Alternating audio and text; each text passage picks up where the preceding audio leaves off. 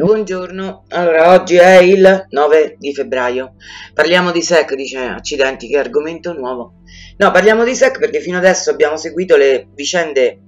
eh, giudiziarie nelle aule del Tribunale di Talassi, abbiamo capito che esiste una fase liquidatoria di commissariamento, però andiamo a vedere cosa è successo eh, dentro la S E C, perché è notizia dell'altro ieri che si è dimesso e non ci sono sostituti al momento il presidente della Camera di Commercio di Washington D C, che come sappiamo è il grande debitore di tutta questa situazione, eh, stanti così le cose. Quindi vediamo un attimo questa agenzia, perché di agenzia si tratta e non è un'agenzia federale,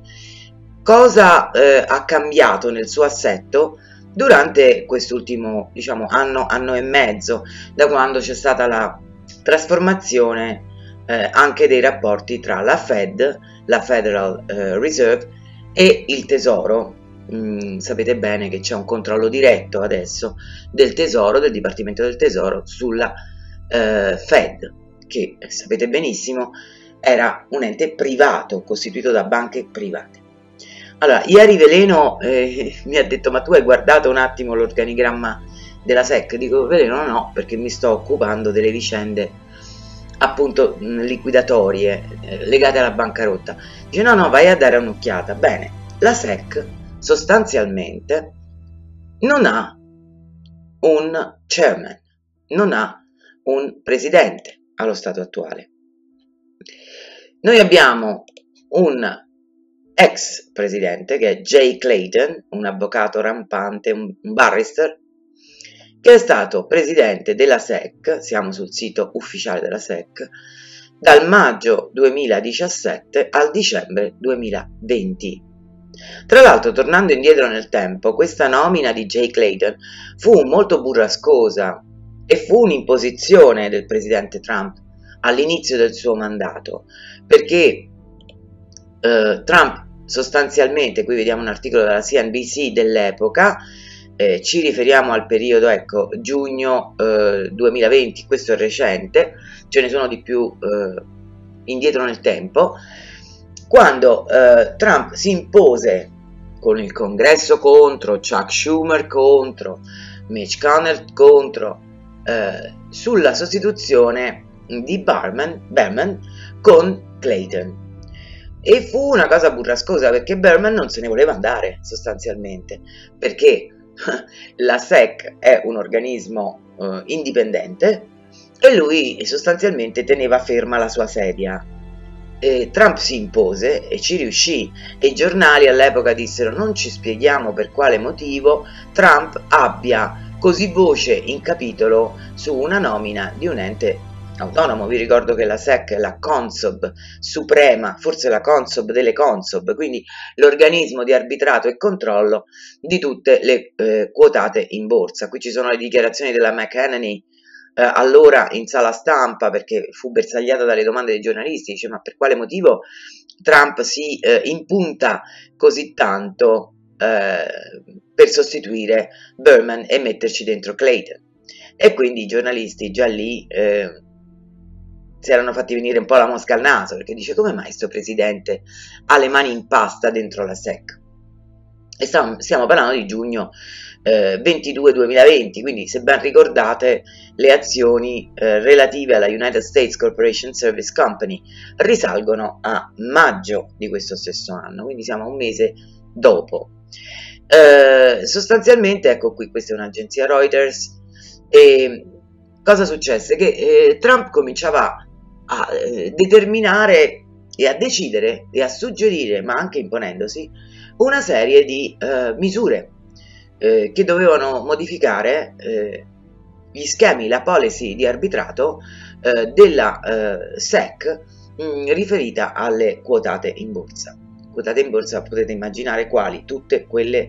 eh, commerciate sulle borse del mondo. Quindi ad esempio eh, si impose per avere un rendi- una rendicontazione invece che trimestrale, semestrale, un rapporto più trasparente con gli stakeholders, con gli, i finanziatori,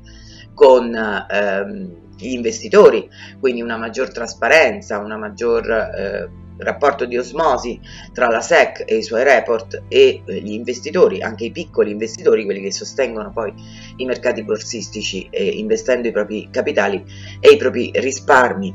Quindi mh, Trump se la cantava e se la suonava, come si suol dire, e questo risultava molto così, molto eh, incomprensibile alla stampa, e ovviamente aveva l'opposizione netta dei congressmen. Quindi noi abbiamo detto, abbiamo questo Jay Clayton che figura come chairman, ma è un ex chairman perché il suo mandato, come vedete qui, è scaduto dicembre duemilaventi. Veleno mi ha mandato poi un eh, comunicato stampa che è sempre presente sul sito della eh, Security and Exchange Commission di Washington D C, quindi sulla S E C, nella sezione Press Releases, cioè comunicati stampa. E qui leggiamo: per immediato rilascio, per immediata divulgazione, Elad Roisman è stato nominato Acting Chairman of the S E C. Acting, che è una parola che abbiamo visto ricorrere più e più volte, perché le ultime nomine di Trump sono state sempre acting, secretary acting, president acting, chairman. Acting vuol dire inpettore, vuol dire un facente funzioni, ok? Infatti nella sezione chi è il chairman della S E C non figura Elad Roisman, è un acting, cioè un facente funzioni. Il facente funzioni opera su commissione, comanda e disposizione di un eh, reale C E O della S E C, cioè di un reale amministratore delegato della S E C. Quindi considerate che anche Miller, Charles Miller, è stato nominato eh, segretario della difesa acting, in pectore, facente funzioni. C'è sempre qualcuno al di sopra se c'è un facente funzioni. Vuol dire che quella persona rappresenta e agisce d'opera in nome e per conto di qualcuno. Questo nome per conto di qualcuno potete ben immaginare chi sia, parliamo sempre di Donald J. Trump, che non più tardi di ieri sera ha emesso dei comunicati stampa come quarantacinquesimo presidente degli Stati Uniti. Non, non c'è più nemmeno la parola former, ex, è scomparsa anche la parola former. Lui è attualmente il quarantacinquesimo presidente della United States Corp in fase liquidatoria, commissariata da lui stesso, e come tale all'interno delle varie agenzie le sta eh, trasformando dal loro interno, tanto è vero che la U S Security and Exchange Commission non è più un'agenzia, diciamo, di carattere eh, privato, di arbitrato privato, che viene accolta, è stata accolta con, è strettamente legata alla fondazione della Fed, quindi è nata in quegli anni ed è stata accolta dal Congresso eh, ma mai votata sostanzialmente. Quindi come U C C, come Uniform Commercial Code, sono una serie di creature abortive sotto forma di agenzie private che non sono agenzie federali governative, ma che hanno il massimo potere nelle mani e che sono tutte incorporated della corporation. Quindi lui sostanzialmente l'ha già ricondotta a più miti consigli, l'ha trasformata di nuovo in un'agenzia federale di governo e la sta amministrando dall'interno, riformandola totalmente. Uh, al momento, e c'è uno studio molto interessante oltretutto, che adesso vedo di eh, ri- recuperare tra queste pagine che si devono sempre uh, ricaricare. Vabbè, questo è un articolo di Fortune che dice eh, quando Donald Trump ha cominciato ad avere problemi con la S E C, veramente è la S E C che ha avuto problemi, e lo vediamo da quello che è successo proprio di recente. Questo è un articolo del marzo, del quattordici marzo duemilasedici, quindi considerate che lui non era ancora presidente. Si parla della sua vicenda personale, perché ovviamente lo dovevano infangare come businessman, ma lui insomma ha avuto delle sanzioni, sono stati colpiti i suoi legali al tempo, ma poi la cosa si è risolta in un nulla de facto, perché sostanzialmente non è stato mai sanzionato, ha avuto ragione lui. Quindi mh, eccolo qua lo studio, lo studio, il report che è stato fatto eh, di comune accordo e di concerto con una grossissima società che è la Merge Market della Acuris Company, che ha la sua sede a Tokyo, tra l'altro, ma è una società di consulenza mh, di altissimo profilo, che ha compilato eh, questo report Year three of the S E C under President Trump. Anno tre, terzo della S E C sotto la presidenza Trump. Eh, quindi la governance della corporate, delle corporate oltretutto che vengono arbitrate e vigilate eh, in modo molto parziale, perché poi vediamo che la S E C nel tempo molto spesso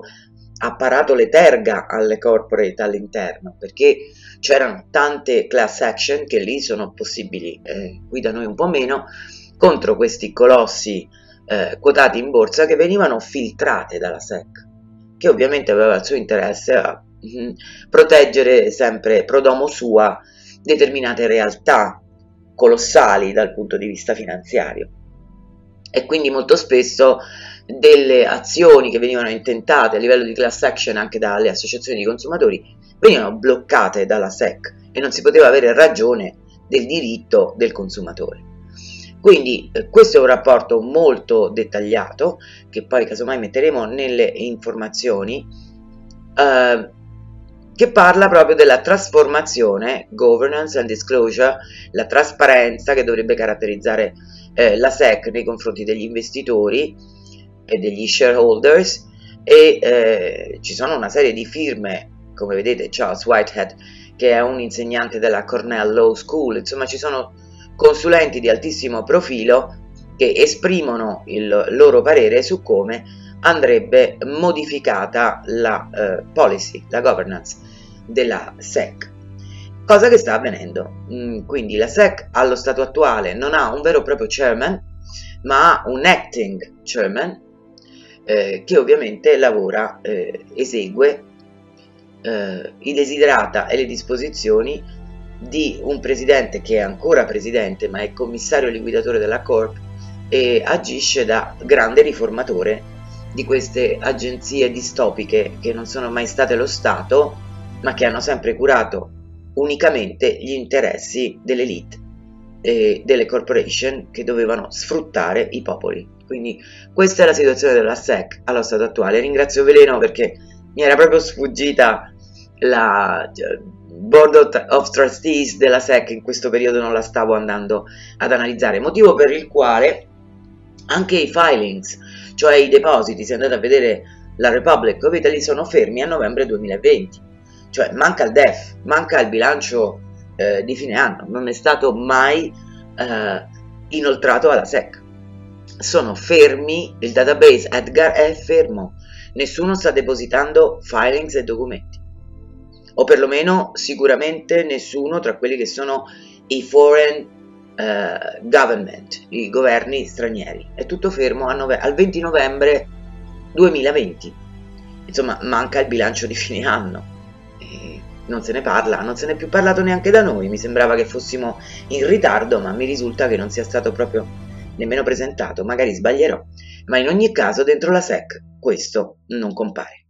Una buona giornata a tutti, ciao!